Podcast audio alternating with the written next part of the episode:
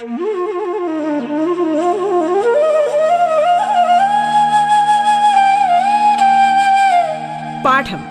കേട്ടു പഠിക്കാൻ radio കേരളയിലൂടെ.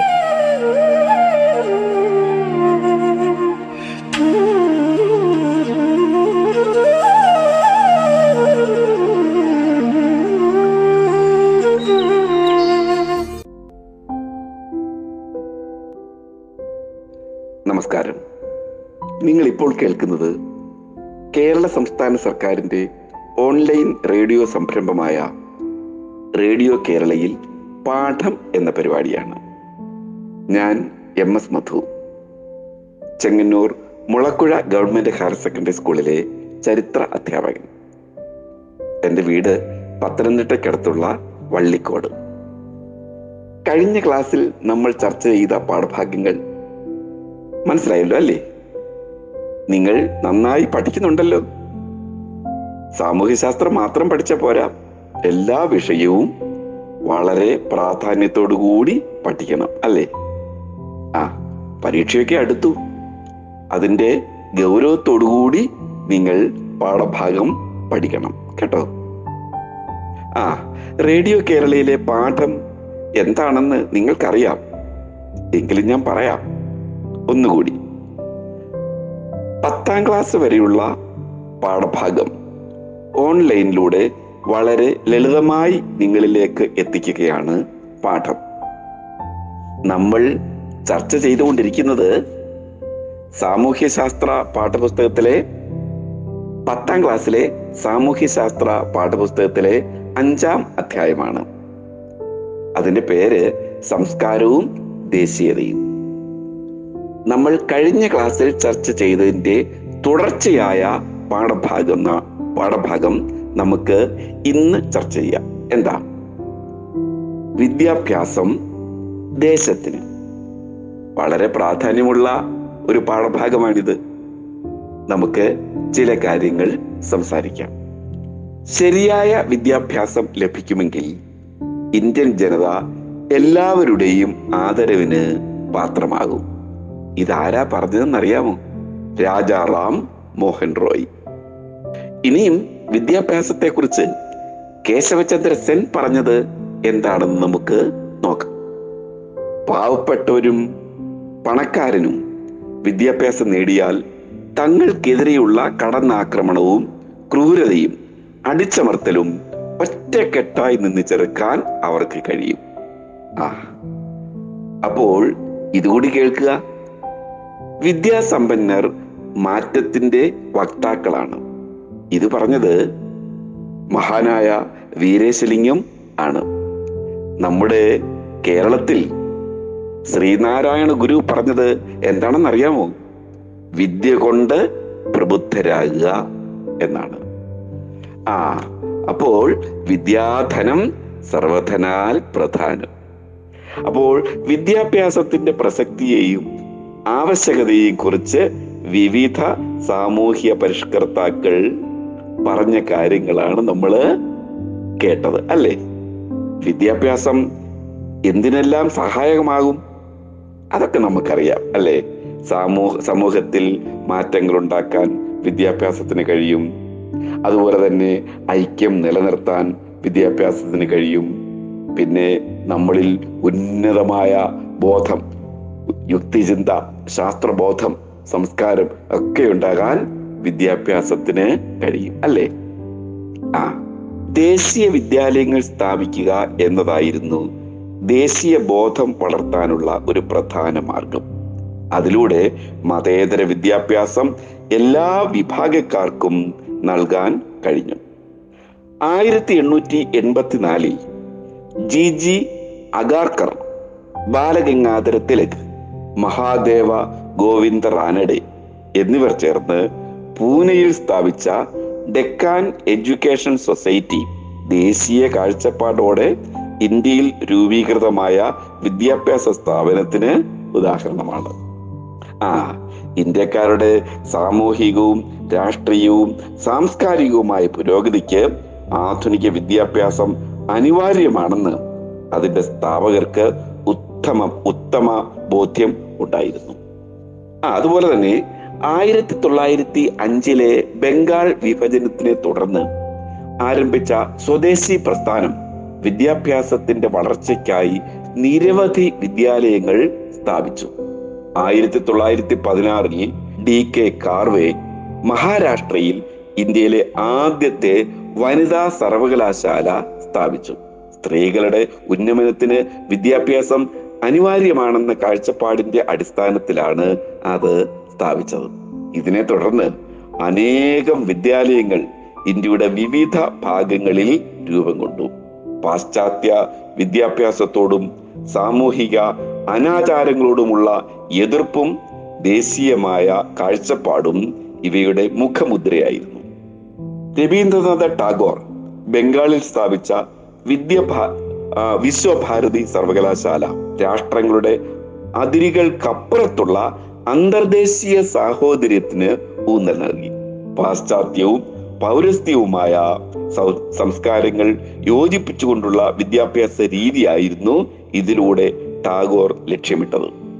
Indian ദേശീയ പ്രസ്ഥാനം ഗാന്ധിജിയുടെ നേതൃത്വത്തിൽ ശക്തി പ്രാപിച്ച കാലഘട്ടത്തിൽ Maulana Muhammad Ali Shaukat Ali doctor Zakir Hussain M A Ansari എന്നിവരുടെ നേതൃത്വത്തിൽ അലിഗഡിൽ സ്ഥാപിച്ച വിദ്യാഭ്യാസ കേന്ദ്രമായിരുന്നു ജാമിയ മിലിയ ഇസ്ലാമിയ.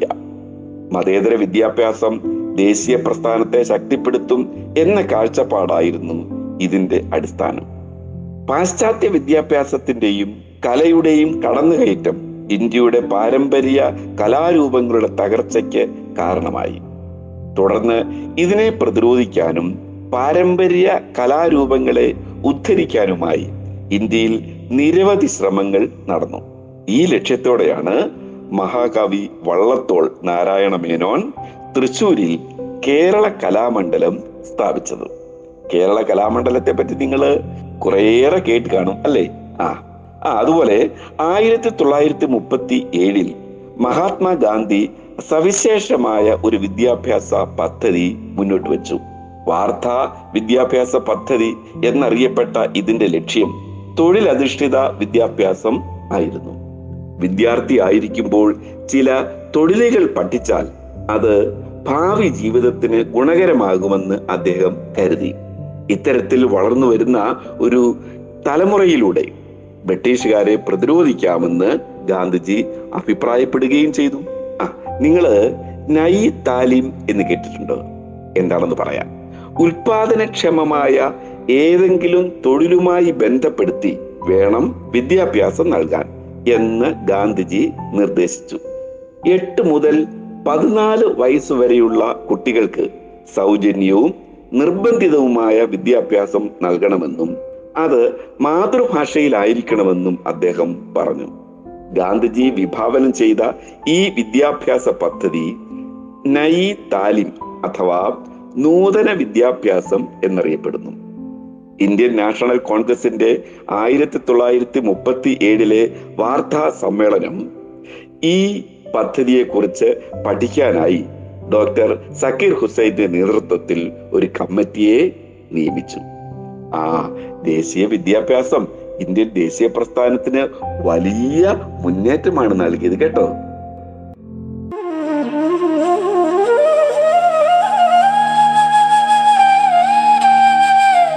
പാഠം കേട്ടു പഠിക്കാൻ റേഡിയോ കേരളയിലൂടെ. പാഠത്തിൽ ഇനി ഇടവേള.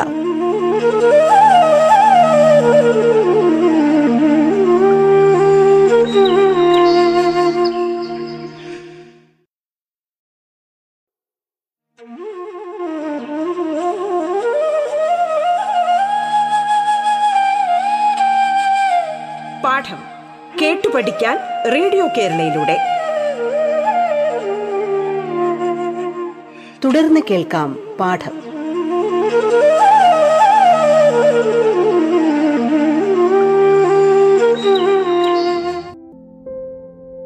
സാഹിത്യവും ദേശീയതയും. ഇന്ത്യൻ സമൂഹത്തിൽ നിലനിന്ന ജീർണതകൾക്കും ബ്രിട്ടീഷുകാരുടെ സാമ്പത്തിക ചൂഷണത്തിനും എതിരായ പ്രതിഷേധം സാഹിത്യത്തിലും പ്രതിഫലിച്ചു. രാജ്യത്തിന്റെ ഓരോ ഭാഗത്തും ജനങ്ങൾ നേരിടുന്ന ദുരിതങ്ങളും പ്രതിസന്ധികളും സാഹിത്യകാരന്മാർ തങ്ങളുടെ കൃതികളിൽ ചിത്രീകരിച്ചു. ഇവ വായിച്ച മറ്റു പ്രദേശങ്ങളിലെ ജനങ്ങൾക്ക് ഈ ദുരിതങ്ങൾ തങ്ങളുടേതു കൂടിയാണെന്ന് ബോധ്യപ്പെട്ടു. ഇന്ത്യൻ ജനത ഒറ്റക്കെട്ടായി ഈ വ്യവസ്ഥക്കെതിരായി പ്രതിഷേധിക്കാൻ മുന്നോട്ട് വന്നു. കവിതകൾ കഥകൾ നാടകങ്ങൾ നോവലുകൾ തുടങ്ങിയവയിലൂടെ എഴുത്തുകാർ തങ്ങളുടെ പ്രതിഷേധം ജനങ്ങളുമായി പങ്കുവച്ചു. ഇത് ജനങ്ങളിൽ ചൂഷണ വിരുദ്ധ മനോഭാവവും സ്വന്തം രാജ്യത്തോട് ഇഷ്ടവും വളരുന്നതിന് കാരണമായി. മാതൃരാജ്യത്തെ പ്ര പ്രകീർത്തിച്ചുകൊണ്ട് പ്രാദേശിക ഭാഷകളിൽ നിരവധി കൃതികൾ രചിക്കപ്പെട്ടു. ഇത് നിരക്ഷരരായ ജനങ്ങളും സാക്ഷരരായ വരേണ്യവർഗവും തമ്മിലുള്ള അന്തരം കുറച്ചു. ശിശിർ കുമാർ ഘോഷ് സത്യേന്ദ്രനാഥ് ടാഗോർ തുടങ്ങിയവരുടെ നേതൃത്വത്തിൽ അവതരിപ്പിച്ച നാടകങ്ങളിലൂടെയാണ് ഭാരത മാതാവ് എന്ന സങ്കല്പം ആദ്യമായി പൊതുവേദിയിൽ പ്രത്യക്ഷപ്പെടുന്നത്. തുടർന്ന് ബംഗാളി സാഹിത്യകാരനായ ബെങ്കിം ചന്ദ്ര ചാറ്റർജി ഒരു പാശ്ചാത്യ സാഹിത്യ രൂപമായിരുന്ന നോവലിനെ ഇന്ത്യക്കാരുടെ ജീവിത യാഥാർത്ഥ്യങ്ങൾ ചിത്രീകരിക്കാനുള്ള മാധ്യമമാക്കി മാറ്റി. ബംഗാളിലെ കർഷകർ നടത്തിയ സന്യാസി കലാപം പ്രമേയമാക്കി രചിച്ച ആനന്ദമഠം ആണ് അദ്ദേഹത്തിന്റെ നോവലുകളിൽ ഏറ്റവും ശ്രദ്ധേയം. ഇതിലൂടെ ബംഗാളിലെ കർഷകരുടെ അവസ്ഥയും സമ്പന്നരും സാധാരണക്കാരും തമ്മിലുള്ള വ്യത്യാസവും ഇന്ത്യയിലെ ജനങ്ങളെ ആകെ ബോധ്യപ്പെടുത്താൻ അദ്ദേഹത്തിന് കഴിഞ്ഞു. ഇതിൽ നിന്നാണ് വന്ദേ മാതരം എന്ന ഗാനം എടുത്തിട്ടുള്ളത്. ആ ബംഗാളി നാടകൃത്തായ ദിനബന്ധു മിത്ര രചിച്ച നീൽ ദർപ്പൺ. ബംഗാളിലെ നീലം കർഷകർ അനുഭവിക്കുന്ന കൊടിയ ചൂഷണത്തെ ഹൃദയഹാരിയായി ചിത്രീകരിച്ചു. നൂറ് കണക്കിന് വേദികളിൽ അരങ്ങേറിയ ഈ നാടകത്തെ വർദ്ധിച്ച ആവേശത്തോടു കൂടിയാണ് ജനങ്ങൾ സ്വീകരിച്ചത്. നീൽ ദർപ്പണിൽ ചിത്രീകരിച്ച കർഷകരുടെ പ്രശ്നങ്ങൾ സുരേന്ദ്രനാഥ് ബാനർജി സ്ഥാപിച്ച ഇന്ത്യൻ അസോസിയേഷൻ എന്ന ആദ്യകാല രാഷ്ട്രീയ പ്രസ്ഥാനം ഏറ്റെടുക്കുകയും ഇന്ത്യയിലെമ്പാടും പ്രചരിപ്പിക്കുകയും ചെയ്തു. ഇന്ത്യയുടെ വിവിധ ഭാഗങ്ങളിലെ കർഷക കലാപങ്ങൾക്ക് ഈ നാടകം പ്രചോദനമായി. ആ അതുപോലെ സാരേ ജഹാംസെ അച്ച ഹിന്ദുസ്ഥാൻ ഹമാര എന്ന ഗാനം രചിച്ച ഉർദു കവിയായ അല്ലാമ മുഹമ്മദ് ഇക്ബാൽ തന്റെ കവിതകളിലൂടെ ഇന്ത്യയുടെ പ്രകൃതി ഭംഗിയെയും ജനങ്ങളുടെ ഐക്യത്തെയും പാടിപ്പുകഴ്ത്തി ഇന്ത്യ എന്ന ഏക രാഷ്ട്രത്തെക്കുറിച്ചുള്ള ബോധം ജനങ്ങളിൽ സൃഷ്ടിക്കാൻ ഇവരുടെ രചനകൾ കാരണമായി. വിവിധ ഭാഷകളിൽ നിരവധി സാഹിത്യകാരന്മാർ രാജ്യസ്നേഹവും ദേശാഭിമാന ബോധവും തുളുമ്പുന്ന കൃതികൾ രചിച്ചു. അതിൽ ചിലത് നമുക്ക് ചർച്ച ചെയ്യാം. എന്താ? ആദ്യം എടുത്തു പറയേണ്ട പേരാണ് രവീന്ദ്രനാഥ് ടാഗോറിന്റെത്. അദ്ദേഹം ബംഗാളി ഭാഷയിൽ രചിച്ച കൃതികളാണ് ഗോര ഗീതാഞ്ജലി എന്നിവ. മറ്റൊരു സാഹിത്യകാരനാണ് പ്രേംചന്ദ്. അദ്ദേഹം ഹിന്ദി ഭാഷയിലാണ് എഴുതിയത്. അദ്ദേഹത്തിന്റെ പ്രധാന കൃതികളാണ് സേവാസദൻ പ്രേമാശ്രമം രംഗഭൂമി ഗോദാൻ. നിങ്ങൾ സുബ്രഹ്മണ്യം ഭാരതിയെക്കുറിച്ച് കേട്ടിട്ടില്ലേ? തമിഴ് കവിയാണ്. അദ്ദേഹത്തിന്റെ കൃതികളാണ് കൃതികളാണ് പാഞ്ചാലി ശപഥം കളിപ്പാട്ട് കണ്ണൻ പാട്ട് കുയിൽപ്പാട്ട് എന്നിവ. പിന്നെ മറ്റ് ഒരു സാഹിത്യകാരനാണ് അൽതാഫ് ഹുസൈൻ ഹാലി. അദ്ദേഹം ഉറുദു സാഹിത്യകാരനാണ്. അദ്ദേഹം രചിച്ച കൃതികളാണ് ഹയാത്ത് ഇ സാദി ഹയാത്ത് ഇ ജവീദ് എന്നിവ. മറാത്തി സാഹിത്യകാരനായ വിഷ്ണു കൃഷ്ണ ചിപ്ലങ്കർ എഴുതിയ കൃതിയാണ് നിബന്ധമാല.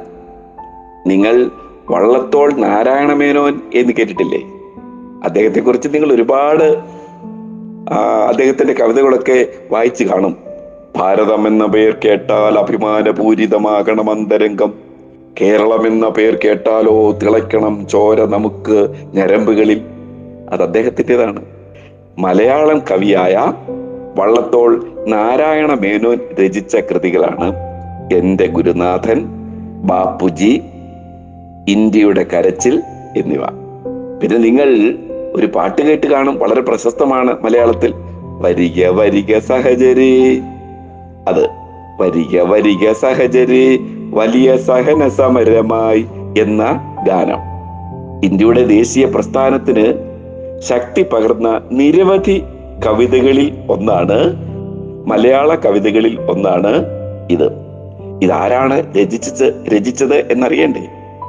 അംശി നാരായണ പിള്ള അത്തരത്തിൽ ധാരാളം രചനകളിലൂടെ ദേശീയ ബോധവും അതുപോലെ തന്നെ രാജ്യത്തെക്കുറിച്ചുള്ള ചിന്തകളും ഒക്കെ ആ വളരുന്നതിന് ജനങ്ങളിൽ വളരുന്നതിനും അത് സ്വാതന്ത്ര്യ സമര പ്രസ്ഥാനത്തിന് ഊർജം പകർന്നു നൽകുന്നതിനും ഒക്കെ കാരണമായിട്ടുണ്ട്.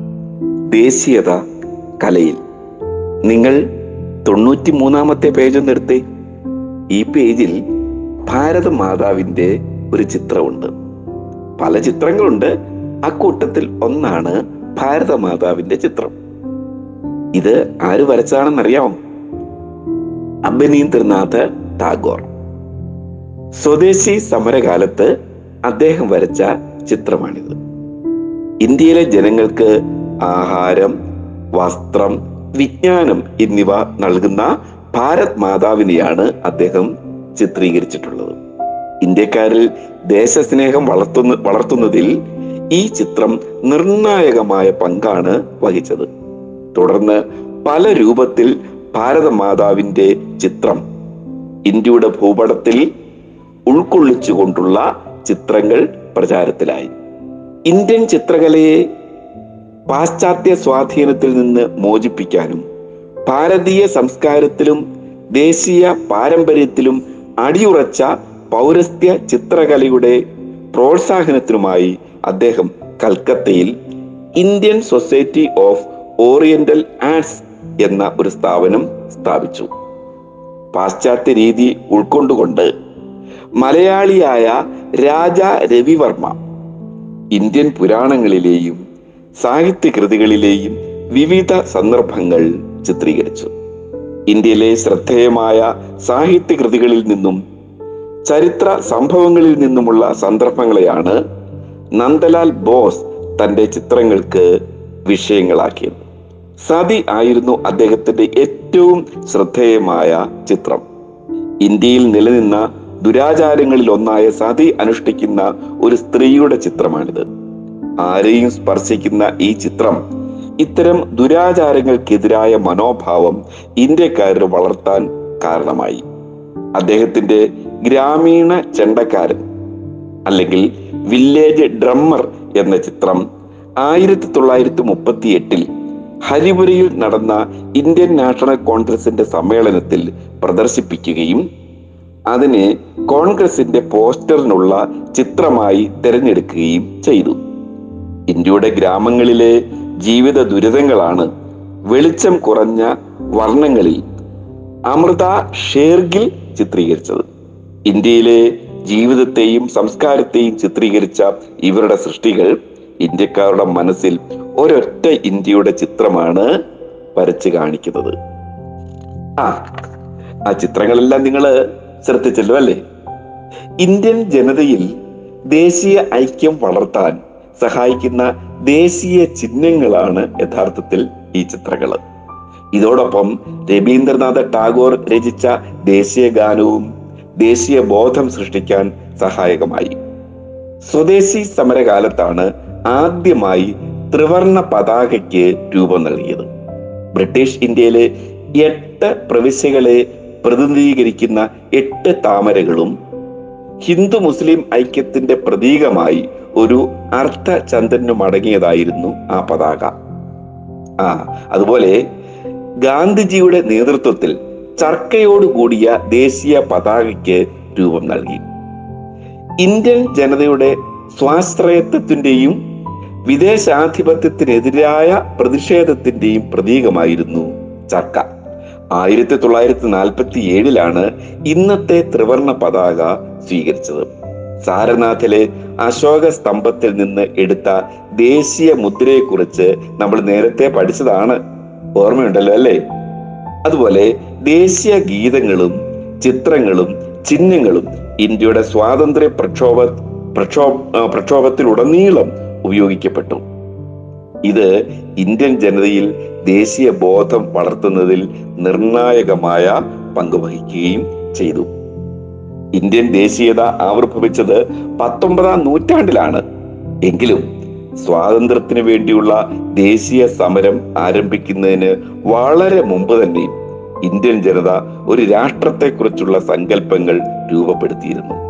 തങ്ങൾക്ക് പരമാധികാരമുള്ള രാജ്യത്ത് ഇന്ത്യയുടെ ആധുനികവൽക്കരണം നടപ്പിലാക്കാൻ അവർ ആഗ്രഹിച്ചു. സ്വാതന്ത്ര്യവും സമത്വവും പരമാധികാരവും നേടാനുള്ള ഇന്ത്യൻ ജനതയുടെ തീവ്രമായ ആഗ്രഹം സാഹിത്യം കല വിദ്യാഭ്യാസം പത്രപ്രവർത്തനം സാമൂഹിക പരിഷ്കരണം എന്നീ മേഖലകളിൽ പ്രതിഫലിച്ചു. ഇത് ഇന്ത്യൻ ദേശീയതയ്ക്ക് ഉണർവേകി അപ്പോൾ നമുക്ക് ഇന്നത്തെ ക്ലാസ് അവസാനിപ്പിക്കാം. ഇനിയും ഒരു അധ്യായം കൂടി നിങ്ങൾക്ക് ഈ സാമൂഹ്യ ശാസ്ത്ര പുസ്തകത്തിൽ പഠിക്കാനുണ്ട്. അത് നമുക്ക് അടുത്ത ക്ലാസ്സിൽ പഠിക്കാം. അപ്പോൾ നമുക്ക് ഇന്നത്തെ ക്ലാസ് അവസാനിപ്പിക്കാം. എന്താ? Thank you